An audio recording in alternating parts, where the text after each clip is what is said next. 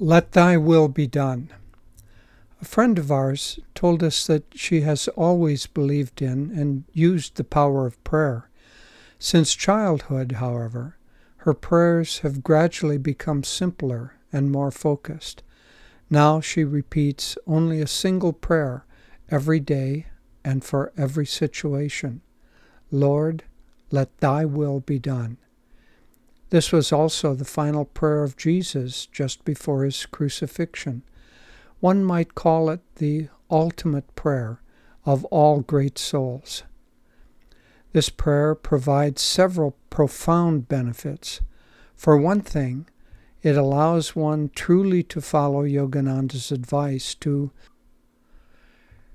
remain even minded and cheerful in all circumstances.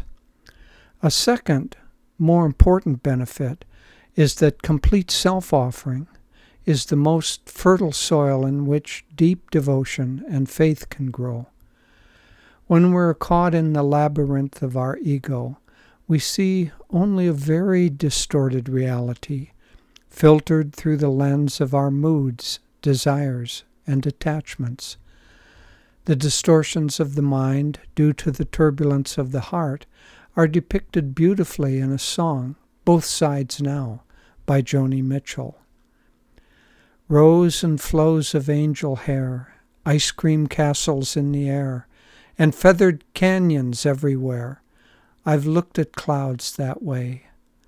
But now they only block the sun, they rain and snow on everyone. So many things I would have done, but clouds got in my way. I've looked at clouds from both sides now, from up and down, and still somehow it's cloud illusions I recall. I really don't know clouds at all. The song goes on to address the themes of love and life in much the same way, with one's positive and negative moods distorting perception until the inevitable conclusion is I really don't know love at all, and I really don't know life at all. Isn't this everyone's dile- dilemma? Clouds get in our way. A blossoming of love, faith, and clarity is the real benefit of the prayer, Let Thy Will Be Done. Paramahansa Yogananda put it this way quote, Faith must be cultivated. It cannot be achieved by mere wishful thinking. If you throw yourself off a mountain top with the affirmation, God will protect me, just see if He does. He expects you to use common sense He has given you. He will take care of you, surely, if you do your best always, act sensibly, and leave the results in His hand. Faith, however, must be watered by inner experience, like a plant.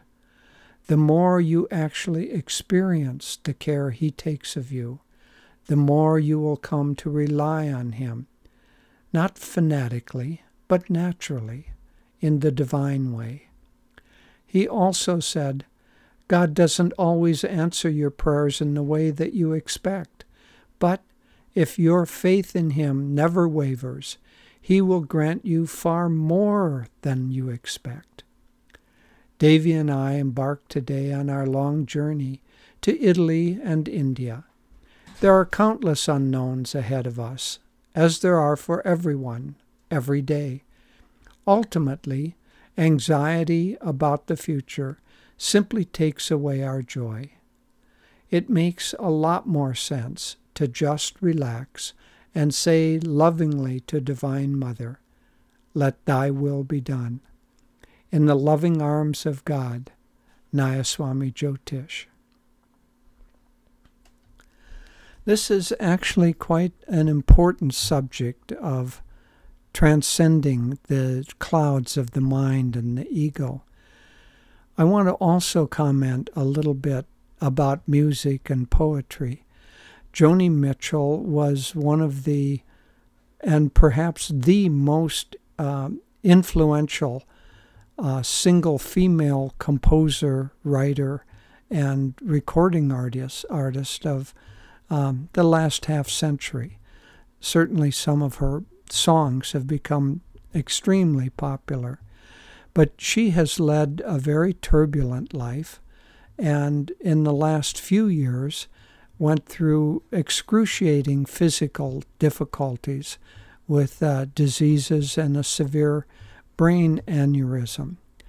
Uh, there is a recording, if you care to listen to it, that's very touching of her singing recently at Newport uh, Music Festival, and she records or sings this song both sides now. It's the first time she's performed in public for many years.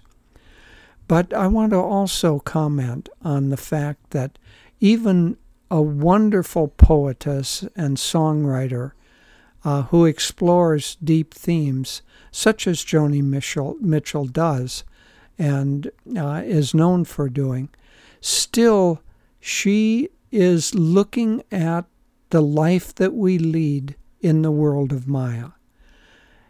And poetry and music can be a very powerful way of exploring our world, just as science can be a very powerful way of exploring our world.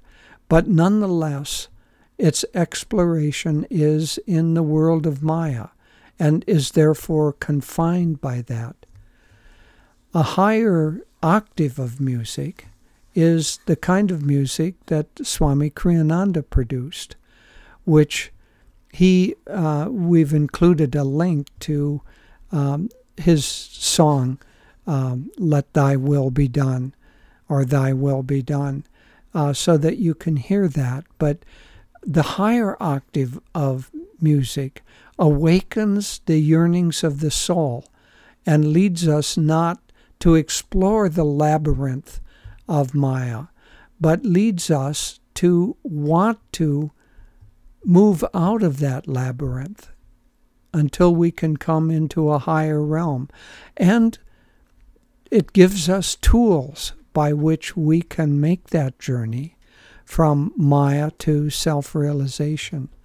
And so, music can be an extremely powerful, uh, I don't know, uh, motivator, and as well as motivator, it can be an influencer of our thoughts, our moods, our relationship to life. All of art can do that. But it is the wise person who chooses those elements of art and the kind of music that leads him or her out of Maya into the arms of God, where our soul is yearning to rest. So, as I say, Devi and I embarked today on a three and a half month international journey, and it's um, got countless unknowns ahead of us lost baggage, COVID, all kinds of potential problems.